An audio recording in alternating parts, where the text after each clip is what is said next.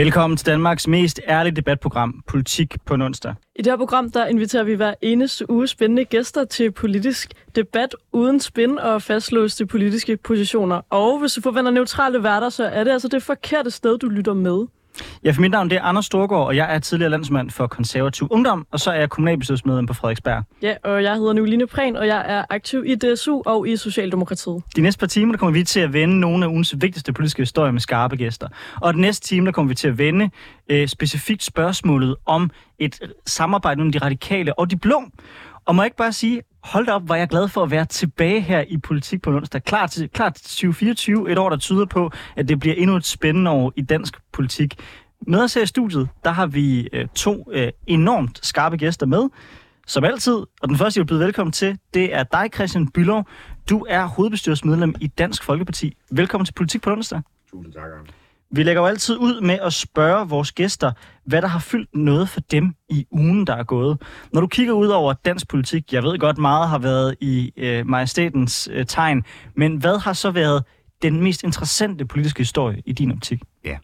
Altså jeg tror, når, når man jo er tro partisoldat gennem mere end øh, 10 år nu, så øh, tror jeg da nok, den, den store nyhed for os er jo, at i dag, der har Pia Kærsgaard 40 års jubilæum som medlem af Folketinget.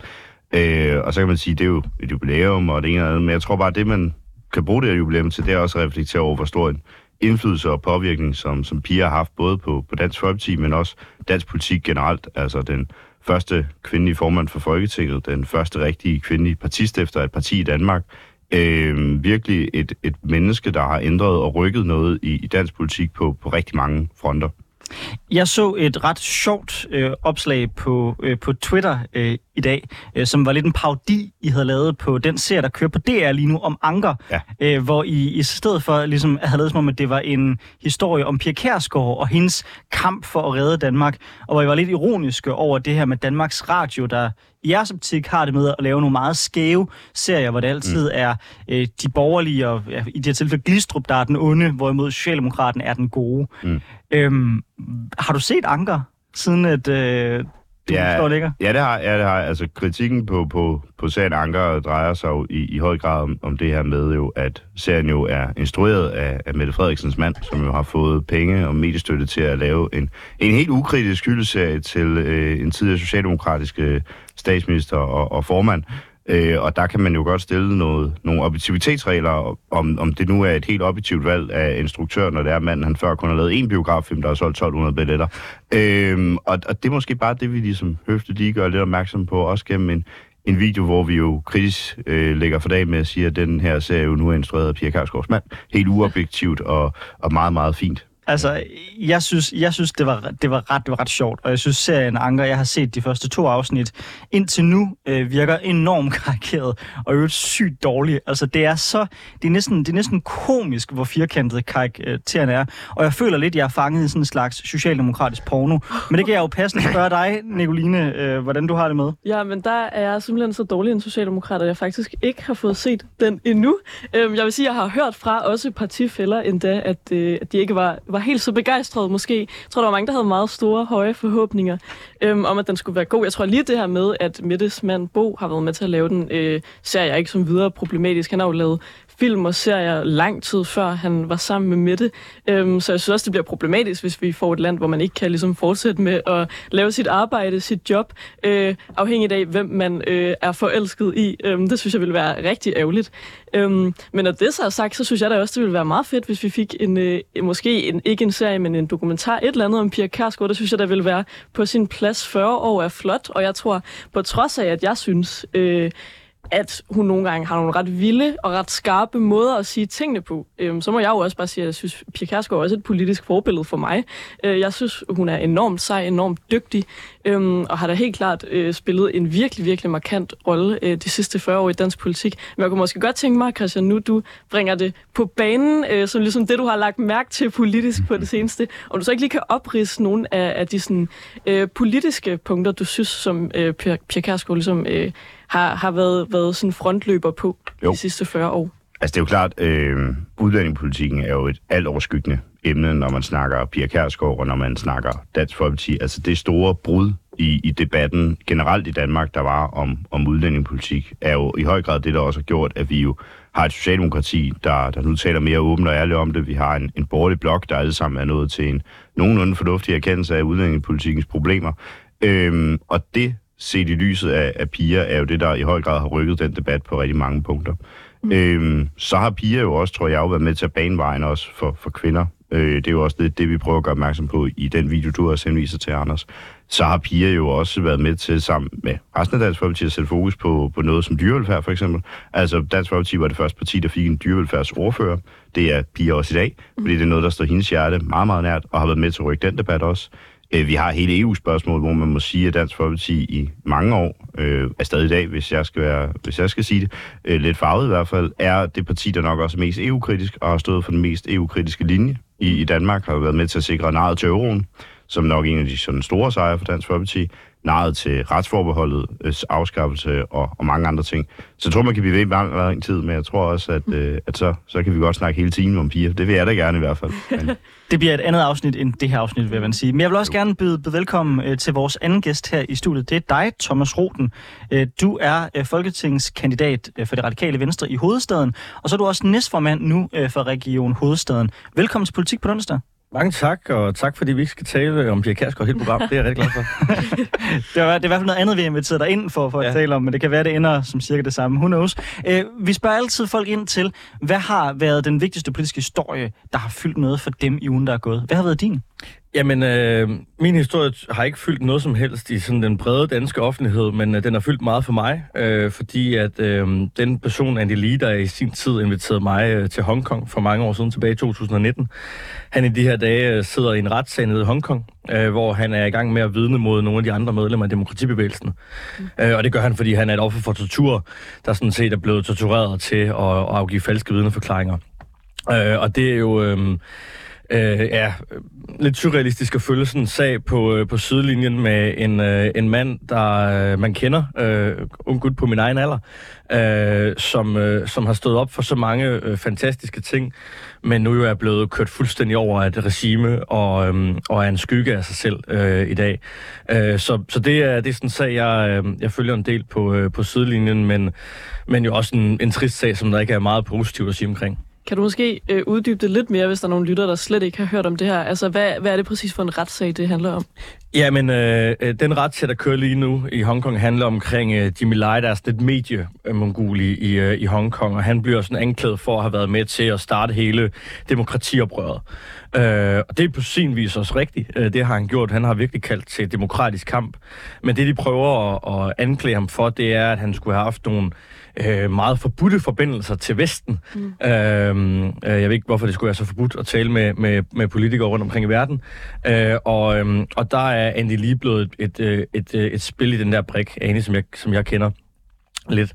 Og, øhm, og, og Andy øh, var en af de første, der prøvede at flygte fra Hongkong øh, men blev faktisk fanget i hans flugt og taget til fastlandskina, mm. øh, hvor vi i dag ved, at han er blevet tortureret, og, øh, og der er ingen omkring det, han er blevet øh, fået at vide, det er, at... Øh, at øh, enten så kan du vidne i den her retssag, og ellers så kan du komme tilbage til fastlandskina, hvor det jo er nogle øh, meget mere øh, hårde metoder, der, der, der, der eksisterer. Mm. Og så tror jeg, at han er brudt, øh, brudt sammen, og det er, jo, øh, det er jo tragisk, men det er jo også forståeligt. Øh, men men en, en tragisk sag at følge, og det er generelt hele øh, kampen i Hongkong jo for demokrati. Den er meget tragisk at følge, fordi øh, den indeholder så mange øh, specielt unge mennesker øh, på min egen alder, der øh, har øh, offret hele deres liv for øh, demokratibevægelsen, for at skabe et demokrati og en retsstat, øh, og som i dag jo øh, enten sidder i fængsel eller er eksil. Der er ingen af dem, der lever normalt liv i dag. Ja, fordi en ting er det politiske, men noget andet måske det personlige. Altså, hvordan, hvordan føles det at se et menneske, der på samme måde som dig selv kæmper for de her ting, der så lige pludselig taler for den anden side, fordi han måske ikke har andre muligheder? Det er svært at sige. Altså, øhm, der, der, det, der kommer ikke så meget video ud, øh, så det er ikke fordi, man ser ham tale, men, men man kan jo læse, øh, kan man mm. sige, øh, øh, nogle af de ting, der sker i retssagerne bagefter. Øhm, øh, så det, det, er jo, det er jo absurd, men, men det er også... Det er, så, det er på en måde så langt væk fra det liv, øh, jeg lever og lever i Danmark, at, at, at at, at det er jo meget, meget svært at begribe og forstå. Mm. Øhm, og, øh, og, og jeg tror, jeg tror egentlig, nogle gange, så tror jeg, at, at, at hvis man forstod rigtigt, hvad det var, der skete og foregik, så ville det gøre et endnu større indtryk på en. Men det der med, at man har mødt et menneske, der egentlig kæmpede for det samme som en, der nu har været underlagt tortur, altså kun, jeg, jeg, tror, man, jeg tror slet ikke, man kan forstå det.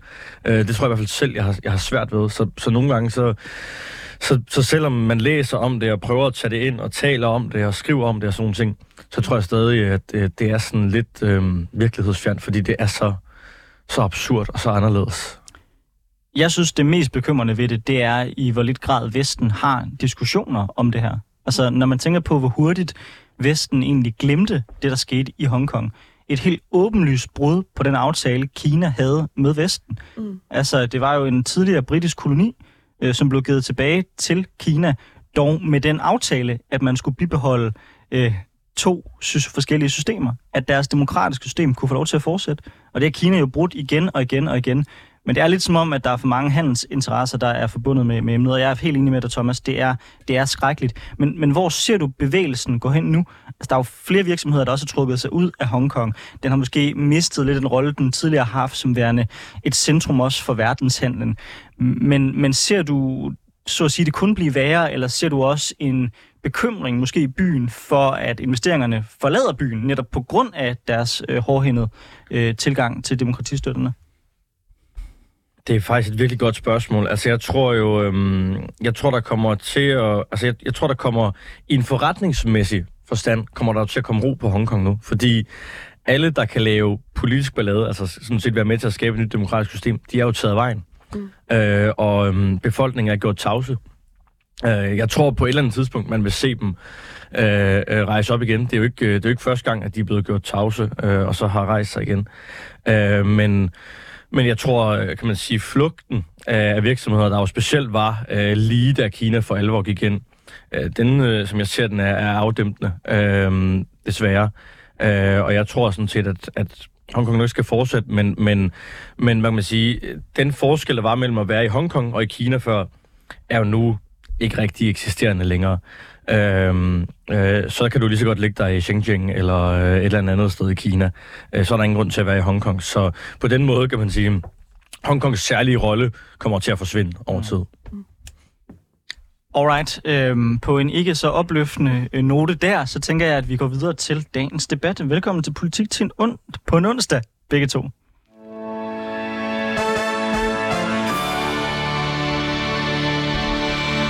Ja, du lytter til Politik på en onsdag med Anders Storgård og Nicoline Prehn, hvor vi i dag har besøg af Thomas Roden, som er folketingskandidat for det radikale Venstre i hovedstaden og næstformand for Region Hovedstaden. Og også Christian Bylov, som er hovedbestyrelsesmedlem i Dansk Folkeparti. Kort før nytår, der åbnede formand for Liberal Alliance, Alex Vanopslag, op for en ny alliance i dansk politik. Han så nemlig en mulighed for en borgerlig regering vil kunne dannes med de radikale og med moderaterne. Konkret der pegede han på, at en sådan alliance vil kunne rykke på reformdagsordenen, og at det radikale venstre vil kunne gå, citat, fuld gas med klimaet. Udmeldingen fik til stor overraskelse for mange, også nye borgerlige og Danmarksdemokraterne til at melde ud, at de nødtvunget kunne acceptere en sådan alliance, hvis altså at den ikke førte til øh, de radikales udlændingepolitik. Det fik flere folketingsmedlemmer fra Dansk Folkeparti til at angribe de andre i Blå Blok. Blandt andet skrev Mikkel Bjørn på Twitter. Alex Vanopslag må have drukket af natpotten. Radikale i en borgerlig regering med Moderaterne og Liberal Alliance. Det er da den sikre vej til katastrofe, skrev altså Mikkel Bjørn fra Dansk Folkeparti, som blandt andet er formand for Indfødsretsudvalget. Senere gik Messerschmidt dog ud og udtalte, at han godt kunne acceptere det i en nødsituation. I den radikale lejr, der har Martin Lidegaard heller ikke været afvise at pege blot, og har meldt ud, at man ikke vil lægge sig fast på, hvem man vil pege på til næste valg. Men også i hans parti er dog ikke alle, der har været lige begejstret for et samarbejde. I hvert fald med hele Blå Blok. For eksempel der skriver Christian Friis Bak på Twitter, vil ikke blande mig i bogstavlejen, men Morten Messerschmidt, efter jeg har oplevet vores sidste debatter og den retning, du har flyttet Dansk Folkeparti i, så vil jeg hellere passe køer end bakke op om en regering, som er afhængig af Dansk Folkeparti som støtteparti. Ja, i dagens første time af Politik på en onsdag, der dykker vi altså ned i mulighederne for en centrum-højre regering med radikale og eventuelt moderaterne. Er det realistisk? Hvilken politik vil den skulle føre øh, på spørgsmål som udlændinge og klima? Og øh, vil baglandene holde til, at traditionelle fjender danner alliancer? Og derfor har vi inviteret jer to i studiet. Thomas Roden, du er folketingskandidat for de radikale venstre i hovedstaden, og Christian Bylov, du er hovedbestyrelsesmedlem for Dansk Folkeparti. Og så kan jeg fortælle lytterne, at de trods store politiske uenigheder også er personlige venner. Men Christian Bylov, de radikale, det har jo været jeres ærkefjende i dansk politik i hvert fald 25 år, måske endda øh, 40, afhængig af, hvor man lige sætter skillelinjen. Kan du forestille dig, at I kan støtte en regering med radikal deltagelse? Nej, det kan jeg ikke umiddelbart. Altså, jeg tror, det, der er fællestrækkende for, for radikale og moderaterne, det er jo klart, at hvis man skal se på et, på et samarbejde overhovedet, så tror jeg, at man skal snakke om politikken først, og ikke om regeringsdeltagelse eller ej. Det, det kommer til at handle om, hvorvidt der er et flertal for den konstellation, men også om, der er et politisk grundlag og et politisk ståsted, der kan være fælles. Og der vil jeg bare sige, at jeg tror, at der er lang vej mellem Thomas' og mit parti, Øh, og der er i hvert fald nogle knaster, der skal slibes, hvis det overhovedet skal komme på tale. Og det kommer vi til at snakke meget mere om i det her program også, hvor vi dykker ned i jeres politik og i jeres partiprogrammer. Mm. Men først og fremmest er din analyse ikke grundlæggende forkert. Fordi man kan jo også anlægge den analyse, at dansk politiks blok i de er sådan set døde. Og ja, så kan I godt vælte en regering, hvis den har de radikale med. Men så får I bare en, en radikal regering der, med Socialdemokratiet i stedet for så er det ikke pest eller kolera, hvis man sidder som Dansk Folkeparti i en situation, hvor du ikke har en klar blå blok og en klar rød blok længere? Jeg ved ikke, om blokpolitikken er død. Altså, blokken er der jo, fordi at vi er jo nogle partier, der nogenlunde har et fælles ideologisk og politisk ståsted. Vi er enige om mange ting, alt lige fra udlændingepolitik til skat og økonomi osv. osv. Og det er det, der gør, at vi nogenlunde hænger sammen politisk i nogle blokker. Det gør jo også, at så kan man danne en regering, men en regering skal også have et flertal bag sig. Og når man så skal det, så skal man jo også sikre, at der er nogen, der bakker op om en. Øh, og der må man jo så, for at vi kan støtte op om en regering, uanset om den er rød eller blå, så skal politikken jo være en politik, som vi kan være enige i, før vi overhovedet kan acceptere den. For der skal jo være et flertal for en regering. Øh, fordi de kan ikke have et flertal imod sig, i hvert fald nede i salen. Thomas, hvis vi øh, spørger dig om det samme, tror du så, det er realistisk at forene hovedfjenderne i dansk politik? Nej, altså man kan sige, øh, Dansk Folkeparti og Radikale Venstre er vel de to partier, der ligger længst fra hinanden i, øh, i folketingssalen. Det er i hvert fald sådan, jeg uh, umiddelbart ser det. Mm. Men jeg tror sådan set, nu talte Anders uh, sidst om, om, om fejlslående analyser, jeg tror sådan set, uh, at uh, hele den fejlslående analyse i det her, det er at tro, at det er Radikale Venstre og Dansk Folkeparti, der skal danne et parlamentarisk grundlag sammen. Jeg ser det her som Liberal Alliances forsøg på at skubbe Dansk Folkeparti ud af Blå Blok og tage det radikale venstre ind i stedet for, for at skabe en seriøs konstellation som Venstre ville kunne komme tilbage til, fordi at den måde, som Dansk Folkeparti agerer parlamentarisk på, på nuværende tidspunkt også har gjort øh, sidste gang, de for eksempel var øh, støtteparti til en regering, hvor Liberal Alliance var en del af, jo var politisk umodende på en måde, der gør, at øh, det har været en af grundene til, at Venstre har valgt at forlade Blå Blok. Så jeg ser det her jo som øh, øh Liberal Alliances forsøg på og prøve at skabe nogle nye konstellationer, hvor man skubber Dansk Folkeparti ud af blå blok og tager det radikale venstre ind igen, og på den måde kan sikre en form for potentielt øh, øh, centrum-midt, øh, øh, centrum-blot øh, flertal i fremtiden, som Venstre kunne have lyst til at deltage. Men hvis øh, Dansk Folkeparti, Nye Borgerlige og Danmarksdemokraterne, de ikke er med, så er der jo ikke et flertal. Ja, men jeg den, tror ikke, det her det handler omkring og, og, Nye Borgerlige og, og, det, og, der, og, der, og der er ikke nogen, det handler om Dansk Folkeparti. Og der er ikke nogen tvivl om, at, at vi har negativ... Okay, så, så du, du tænker umiddelbart, at det er realistisk med et samarbejde med Nye Borgerlige? Og, jeg, jeg, øh, tror, jeg tror at, at hvis du ser på øh, også de udmeldinger, der er kommet, så er der langt større appetit i Nyborgerlige. Det så man jo faktisk også efter sidste valg, hvor Pernille Vermund hun sad nede til partileder afslutningsdebatten mm. og tækkede og bedte det radikale venstre om at komme over i Blå Blok og var klar til at give sig på alle mulige områder. Og jo blandt andet fremhævede, at hun gerne vil være med til at ændre reglerne for familiesammenføring for danske statsborgere. Mm. Øh, så, så, så der ser jeg sådan set nogle, nogle helt andre toner i forhold til øh, øh, samarbejde, men, men som jeg læser det her øh, rent politisk, så er det øh, Liberal Alliances forsøg på at skabe et alternativ til Venstre, så de kan komme væk fra konstellationen med Mette Frederiksen. Og det kræver, at man kan vælge flere til uden Dansk Folkeparti. Og det synes jeg er interessant. Men jeg vil så sige, at i forhold til politiske uenigheder, så er der jo også masser mellem jer og Pernille Vermund. Altså, hun har konkurreret med Dansk Folkeparti i lang tid om at være dem, der er mest hardline på udlændingepolitikken. Og kigger man lidt tilbage i den danske historie, så er det jo rigtigt, at der har været situationer også, hvor der har siddet regeringer, som ikke har haft positiv støtte men der har dog alligevel været en anerkendelse af, at den skulle sidde der. Øh, jeres deltagelse i den borgerlige Poul Slytters re- regering, der fik støtte fra Fremskridspartiet, det var jo ikke en, en aktiv, helhjertet støtte, men Fremskridspartiet væltede trods alt ikke regeringen, hvis Dansk Folkeparti og lad os sige Nye Borgerlige siger, vi er klar til at vælte regeringen, altså vi, vi, vi, det er ikke bare, at vi ikke vil støtte den, vi er klar til sammen med de røde at stemme den ned, så kan der jo ikke dannes den der nye borgerlige blok, du taler om, ind over midten. Nej, det er jo korrekt. Og det er du ikke bekymret over? Øhm, nej, det vil jo- det, det, det, er ikke, det er ikke noget, der går og, og holder mig søvnløs nu. Altså, det er jo ikke, jeg ser jo ikke det her, øh, kan man sige, der bliver talt om nu, som et eller andet øh, øh, parlamentarisk projekt, der ligger lige til højrebenet. Men, men det, jeg jo kan se i dansk politik i dag, det er, at ting er i opbrud. Og det med at udelukke ting fuldstændig, det tror jeg, man skal passe på med. Det, som Venstre sagde til sidste valg, der var deres aller, aller vigtigste ting, det var, at hvis der var en ting, der ikke måtte ske, så var det, at Mette Frederiksen måtte forblive statsminister. Lige pludselig så fandt de ud af, at magtanalysen, den sagde således, at Mette Frederiksen skulle være statsminister, og hvis de bakkede om det, så kunne de også få lov til at definere fremtidens Danmark, og en del af det. Jeg siger bare i den sammenhæng, at, at øhm, det kunne være, at der er andre partier i fremtiden, øh, der laver en magtanalyse, hvor de kan se, at de også er nødt til at lave nogle meget, meget store uvendinger, for til gengæld at have noget indflydelse på, hvordan vi udvikler Danmark. Og i den sammenhæng, der ser jeg egentlig bare, at det radikale venstre både skal kunne deltage i en konstellation, der hedder Centrum Venstre, en konstellation, der hedder Centrum Højre, eller en konstellation, der hedder Centrum Centrum.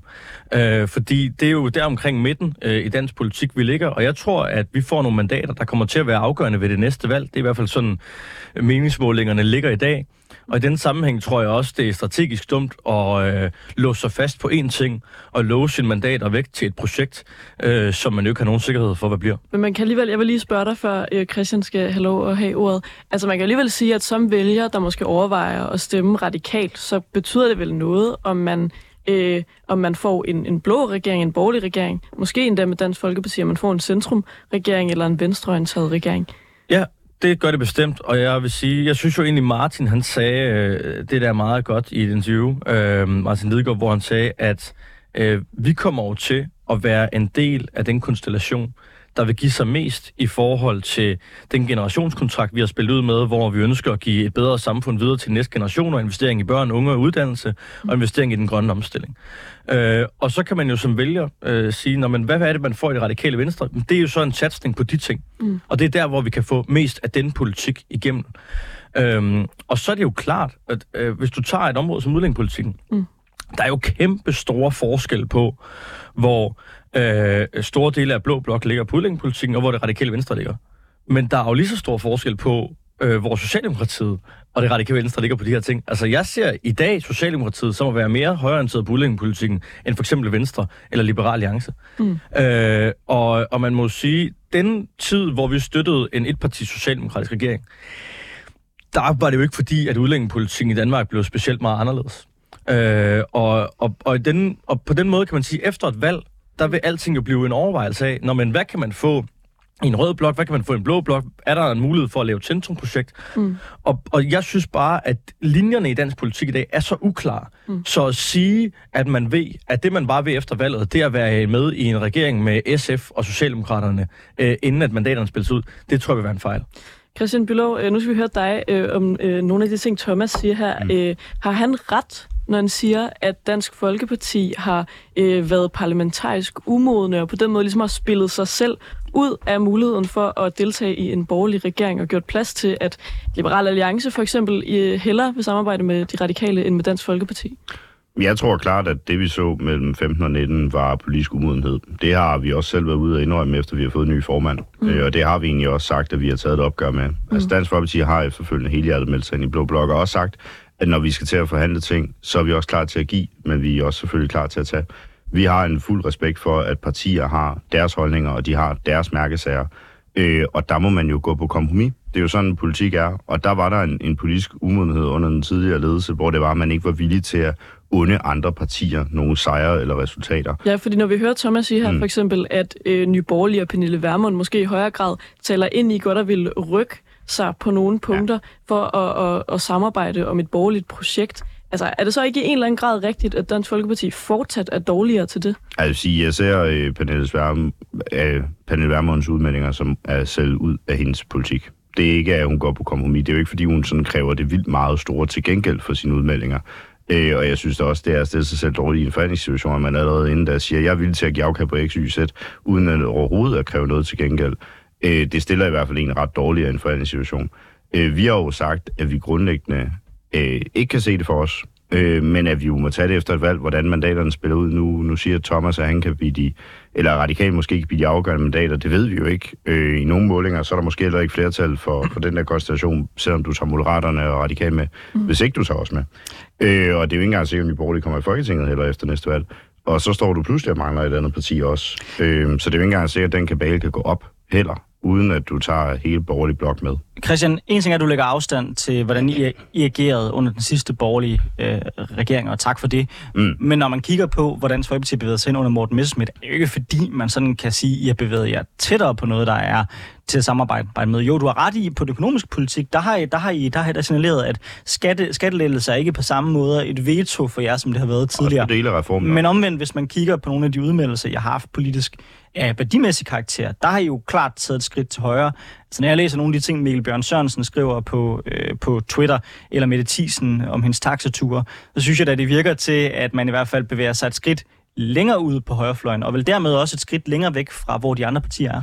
Jeg kan ikke se, at vi har ændret substans i forhold til konkret politik, som er vores politiske holdninger. Det kan jeg ikke se, at vi har, vi har ændret holdning til. Altså, jeg tror, vi står samme sted værdimæssigt og værdipolitisk, som vi har stået de sidste 25 år under Morten Messersmith som andre steder. Det er klart, at vi har fået en skarpere profil. Det synes jeg, vi har fået en bedre profil. Okay, jeg har simpelthen lige en breaking, jeg bliver nødt til lige at hoppe ind med her. Jeg får lige en sms om, at øh, Nye Borgerlige har meldt ud, at de opløses. Pernille Vermund synes, der er øh, brug for færre, færre borgerlige partier. Øhm, og de har nedlagt deres øh, folketingsgruppe. Øhm, det synes jeg bare lige, jeg vil melde ind. Kan vi måske lige få nogle reaktioner på det måske? Først og fremmest fra, fra DF'eren herovre. Så røg i hvert fald den radikale drøm uden Dansk Folkeparti i hvert fald. Øhm, den røg i hvert fald på bunden der. Øhm, Hvordan på, hvor mange vælger I får? Ja, ja, men det er i hvert fald sværere nu at, at samle et flertal uden også til hele, alle de borgerlige partier med. Øh, jamen, det, afhæng, det, jo, det afhænger det jo, helt af, hvor de stemmer går hen, jo. Men det er ja. rigtigt, det er rigtigt. Men... Ja, fordi der står ikke noget her om, hvor mandaterne går hen. Der står nemlig, Nej. at øh, Pernille Vermund siger, at hvis vi skal genrejse det borgerlige Danmark, er der brug for at samle alle gode kræfter, men i lidt færre borgerlige partier. Så det bliver rimelig spændende, om det... Er det nogen, er der nogle mennesker, der, der er velkomne over hos jer i, i Dansk Folkeparti? Hvis man øh, politisk køber ind på, på Dansk Folkepartis politik, så er man jo medlem. Nogle af dem, der jo... Eller en af dem, der sidder i folketingsgruppen hos øh, Nye Borgerlige, har jo været hos Dansk Folkeparti før. Øh, og, og folk, der er villige til at slutte op om Dansk Folkeparti's politik og bakke op om Dansk Folkeparti's linje og politiske projekt, er jo velkommen. Der er jo også andre, der er kommet til os fra Nye Borgerlige, som passer fantastisk ind i vores projekt. Nu blev Mikkel og, og Mette jo nævnt som to folketingsmedlemmer, vi har fået fra Nye Borgerlige. Mm. Så folk, der er villige til at købe ind i vores politiske projekt, er jo øh, velkommen i partiet, øh, men folk, der ikke er, de øh, må men, finde andre alright. Jeg skal også lige have en reaktion fra Thomas. Jamen, jeg synes jo, det der er ret interessant, fordi øh, jeg synes jo egentlig, Pernille Vermund, hun har læst skriften på væggen. Mm. Altså, øh, hvis borgerlig, en blå blok ligesom skal komme igen på en eller anden måde, så er de nødt til at konstituere sig, og de er også nødt til øh, at have nogle andre muligheder at spille med. Øh, jeg synes, det er det, som, som Liberale Alliance lægger op til med at også at spille med det radikale venstre. Øh, og, og så synes jeg jo, øh, der er alle mulige mellemstunder i det der. Jeg synes jo, det er jo åbenlyst rigtigt, når man, når man påpeger nogle af de forskelle, der er mellem os og mange af de blå partier. Øh, øh, men men jeg, jeg tror, ideen omkring ikke at låse sig selv øh, for et radikalt perspektiv er rigtigt. Mm. Som jeg siger, det er, jo, øhm, det er jo interessant også, hvor at øh, Pernille Vermund hun vælger at tage hendes mandat hen. Mm. Altså, øh, øh, øh, jeg har ikke en meget klar analyse af, hvor det er. Jeg tror ikke, det bliver Dansk Folkeparti. Præcis. Øh, altså, men, altså, hun, har, øh, hun har været meget interesseret i at komme i regering, og ud fra den devise, så tror jeg at hvis jeg var hende, så havde jeg efter øvrigt også sin seneste udmelding, hvor hun har haft de her overvejelser i hendes hoved også, så havde jeg da taget mine stemmer, og så havde jeg gået over til Inger Støjberg, og så havde jeg sagt, hvad så? Øh, hvis, hvis du øh, kan love mig, at jeg bliver minister, så, øh, så er jeg klar. Men altså, who knows, who knows. Det kan også godt være, hun trækker sig. Ja, ja. Det kan også godt være, hun trækker sig fra dansk politik. Who knows. Ja. Men, men, men altså, det er i hvert fald en meget, meget interessant game changer i dansk politik. Hvis jeg lige fører den tilbage igen til det, vi talte ja. om øh, tidligere. Når jeg taler med mange konservative, så er der nogen, der deler min holdning, som er, at øh, jeg synes, det kunne være fremragende at have et, at have et reformflertal sammen med det radikale venstre. Det har jeg ikke ondt i maven over, dog så længe selvfølgelig, at jeres meget vilde udenrigspolitik, vi kommer ind på senere, ikke bliver det, der bliver ført fra regeringens side, men bliver mere en pragmatisk holdning til udlandsk arbejdskraft, giver mening osv. osv. Anyway, mange af de, de folk, der er uenige med mig, de siger, hver gang det radikale venstre er presset, så går de radikale ud og siger, vi kan overveje at pege til den modsatte side. Men det er bluff.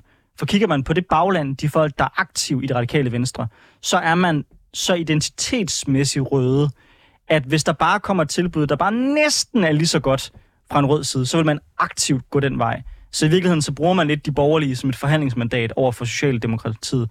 Hvad vil du sige imod det argument? Det er ikke det bagland, jeg kender. Uh, nu har Det jeg det- været i det siden... Det er ikke det øh, bagland, mm. du kender. Nu har jeg været i det i... Um, ja. Har du, har du Det ikke jo mødt, næsten har, halvdelen af mit har liv. du ikke mødt folk i radikal ungdom, der er grundlæggende Jeg har- meget Jeg venstreorienteret har, jeg har da mødt folk i det radikale venstre, der er både det ene og det andet, og det tredje og det fjerde, og jeg har da også mødt en enkelt, hvor jeg tænkte, hold da op, at du overhovedet er, er medlem her. Jeg tror også på et tidspunkt, jeg mødte en i det radikale venstre, der både var øh, stor tilhænger af folkekirken og abortmodstander. Altså, øh, der er jo øh, mange sjove folk øh, rundt omkring, også, øh, også i vores parti, selvom de fleste af dem er nogle dejlige mennesker, jeg rigtig godt kan lide. Mm. Øhm, men, men, øh, men, men den, den køber ikke, og man må også sige, at i det radikale venstre, der er det jo folketingsgruppen, der bestemmer og folketingsgruppen, der ligger linjen. Og øh, jeg synes jo, at, øh, at øh, den måde, som, som Martin har, øh, har, hvad kan man sige, øh, den, den måde, han har lagt en linje på i den her sag, synes jeg var rigtig. Øh, og det er jo ikke at låse sig fast på nogen ting, og man må også sige, det der har været anderledes før i tiden, er jo, at der har været en blå blok og en rød blok. Øh, men i dag, der er der jo, der er der jo også et, hvad kan man kalde et centrum-centrum-projekt, øh, hvor der også er nogle muligheder. Det gør, altså, tingene, er, tingene er i spil på en måde, som de aldrig nogensinde har været før. Mm. Det skyldes også øh, Moderaterne og Lykke der også er blevet en, en del af det her spil, og det gør, at, at dynamikkerne i dansk politik er noget anderledes. Øh, og, øhm, og, og der tror jeg, at, øh, at, at man bare sige, at tiderne har skiftet øh, i forhold til det, vi har set i, øh, i Danmark, øh, i hvert fald de sidste 23 år.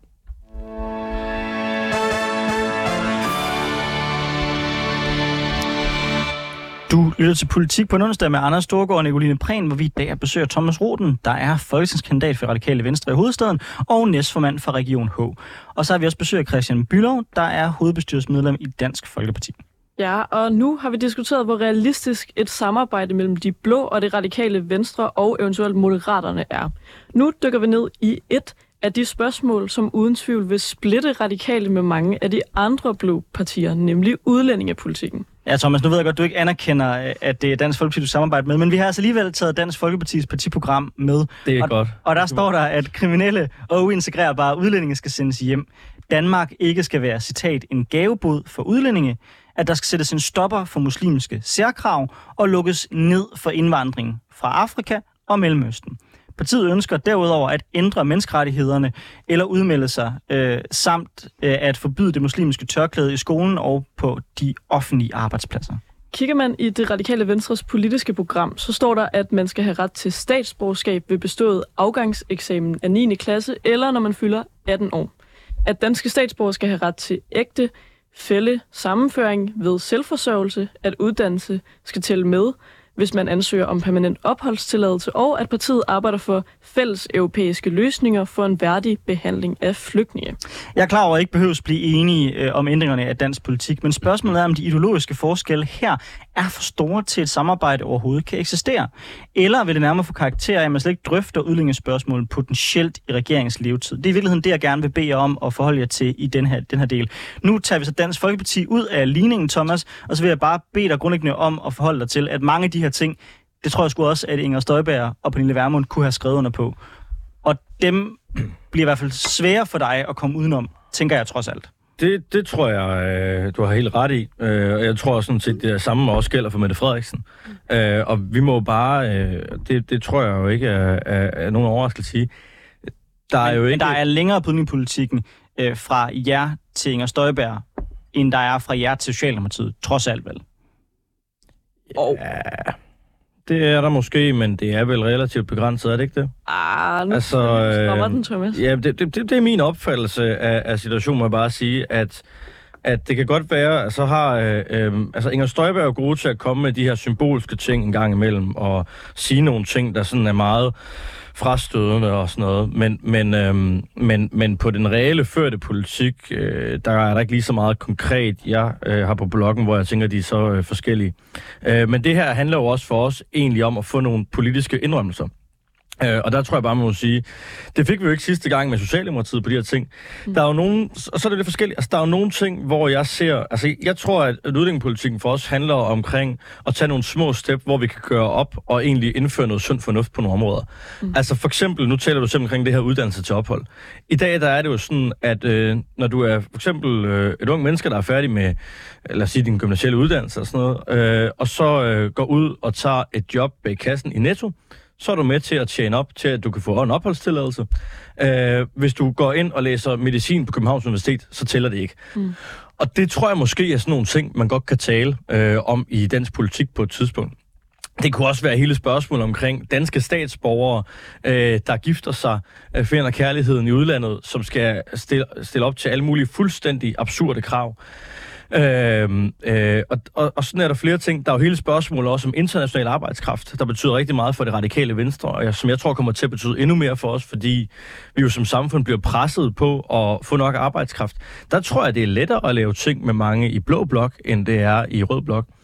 Øh, Men Thomas, så... mange af de ting, du nævner her, det er jo noget af det, som Lars Lykke og Moderaterne også har nævnt, men man må bare anerkende, der, det brede flertal i dansk politik, og også i den danske befolkning, når man laver målinger på, på det, de vil gerne have den udlændingepolitik, der er blevet ført de sidste 5-10 år. Det vil gerne have, at man holder fast i en, en relativt fornuftig øh, udlændingepolitik, som, som er den, der også er blevet videreført. Nu er det jo heller ikke lykkes, øh, Lars Lykke, på trods af, at han sidder i... i Måske vil Bias bare kalde det fornuftigt. Men, men, nej, men, jamen, nej, men, nej, men det, det, er jo, det er jo faktisk, her, hvor, det er faktisk her, hvor jeg mener, du tager fejl. Mm. Fordi hvis du for eksempel ser regeringsgrundlaget, en øh, ting, jeg synes, der er rigtig godt i regeringsgrundlaget, det er, at man ændrer øh, de bankgarantier, man skal stille, hvis man skal øh, have sin ægtefælde til Danmark som dansk mm. statsborger.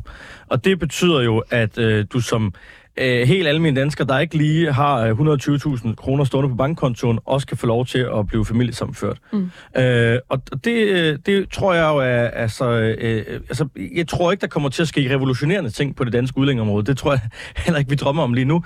Men, men der er jo tisler rundt omkring, som man godt kan få ud i. Og det er jo sådan set øh, den vej, jeg tror, det radikale venstre skal arbejde med øh, at, gå, øh, at gå, kan man sige, øh, pragmatisk til værks, og hele tiden blive ved med at fremstille. Altså, jeg kunne for eksempel rigtig godt tænke mig, at der var en regel i Danmark, der hed, at du ikke kan blive udvist fra det her land, øh, hvis du opretter, øh, kan man sige, de simple krav, at du har lært at tale dansk, at du ikke er kriminel, og at du kan forsørge dig selv. Mm. Altså, jeg synes, det er helt frygteligt, når vi udviser øh, dygtige, dygtige øh, øh, øh, unge mennesker, der har taget en uddannelse her i landet og er velintegreret. Mm. Altså, hvis man kunne lave den helt simple regel, så, så synes jeg, man var kommet vildt langt. Øh, så, så, Men jeg tror bare, at det, jeg prøver at spørge dig om, det er, øh, er det ikke lidt naivt at tro, at radikale kan komme ind og ændre på det? Jamen, jeg tror, der, jeg tror, der er et... Altså, jeg tror, dansk udlændingepolitik har virkelig været en stor kampplads mm. i, uh, i over 20 år. Nu har man jo faktisk set regeringsgrundlag, hvor der var nogle ting, der blev ændret i udlændingepolitikken, som var ganske fornuftige. Mm. Uh, og jeg tror, at, at, at jo mindre udlændingepolitikken bliver en kampplads, men et sted, hvor man også nogle gange ikke bare taler symboler, men også kan tale, hvad betyder det her egentlig? Er det egentlig fornuftigt? Mm. Jo mere man gør det, jo større chance tror jeg, der er for, at vi kan få nogle indrømmelser. Mm. Det betyder ikke, at vi får vores principprogram igennem, men det betyder, at vi kan gøre nogle ting, der gør en reel forskel for rigtige mennesker. Christian Bøller, du står og sådan lidt uh, skeptisk over på, uh, ja. Thomas.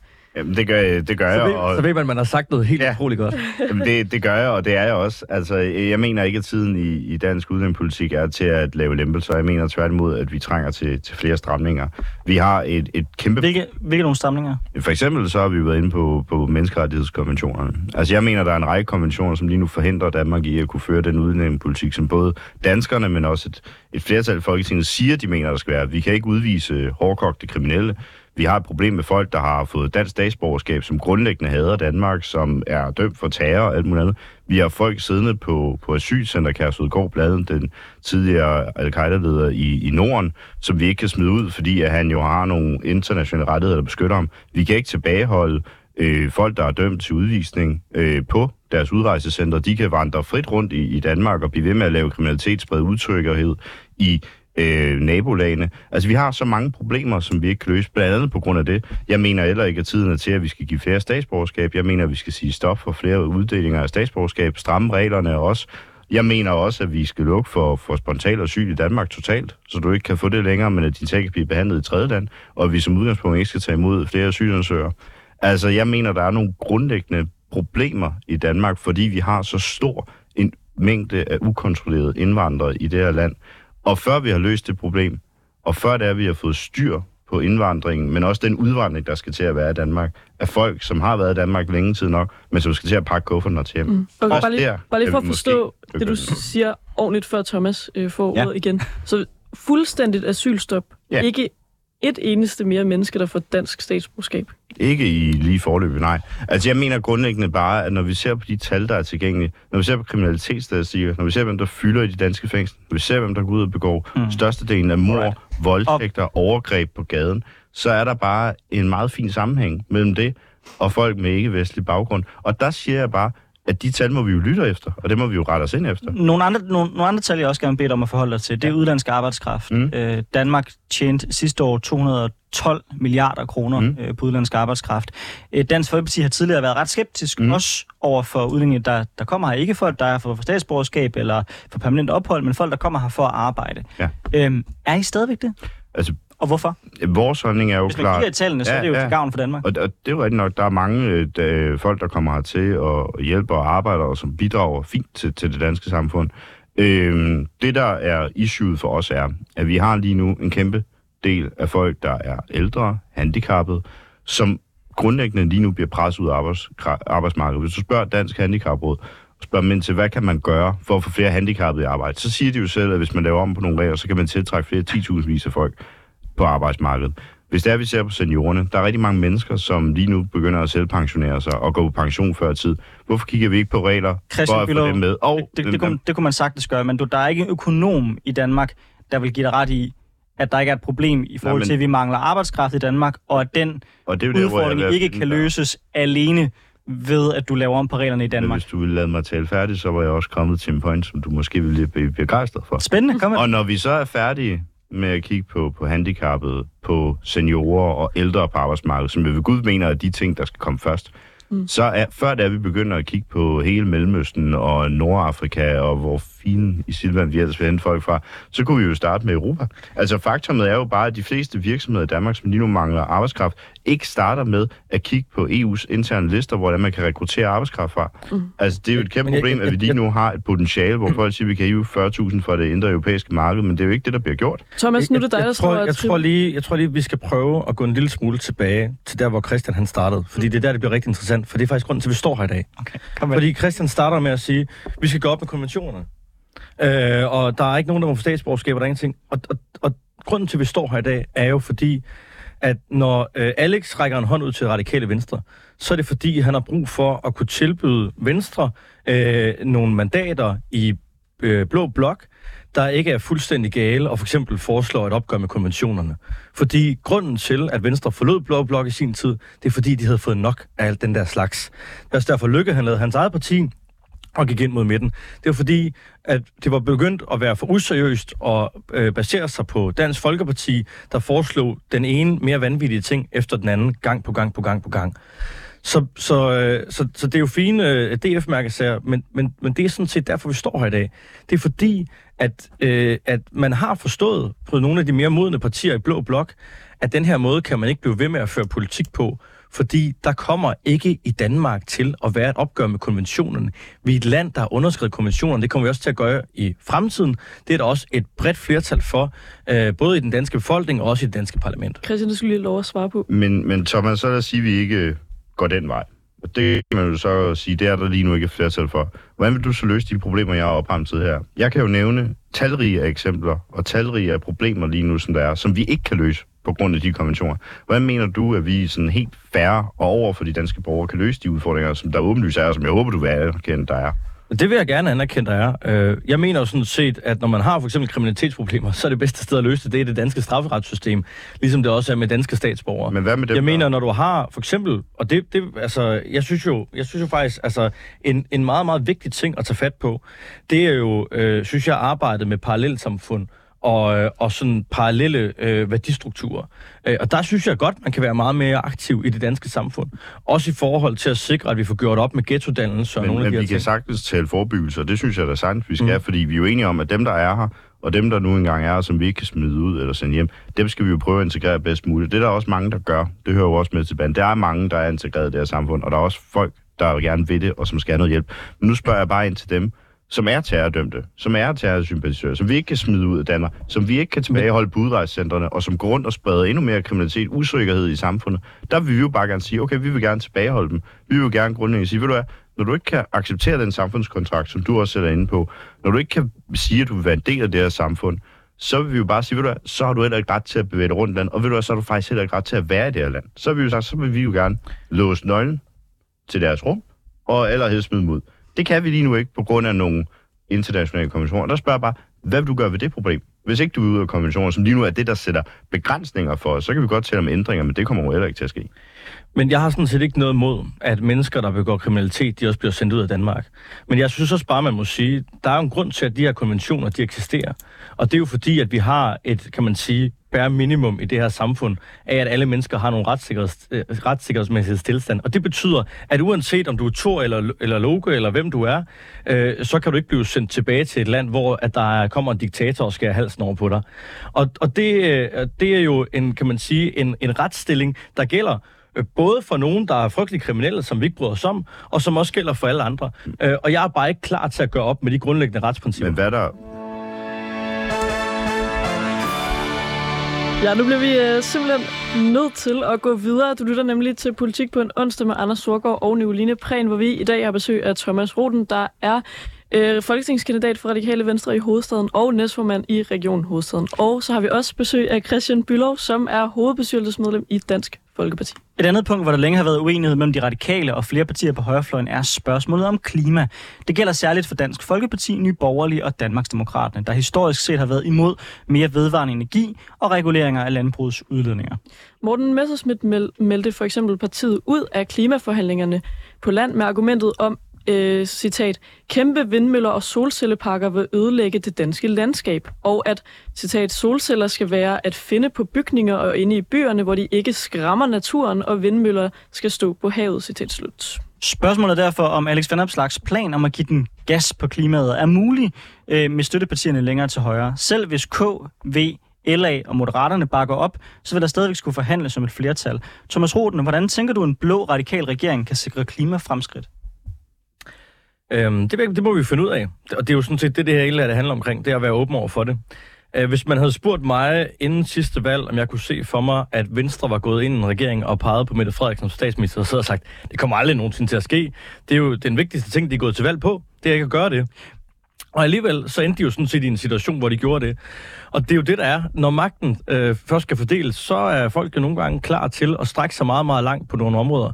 Og der har vi jo sagt for os, der det, der er afgørende, det vil vi have, at partierne omkring os, uanset om de er røde eller blå eller på midten, de skal strække sig omkring.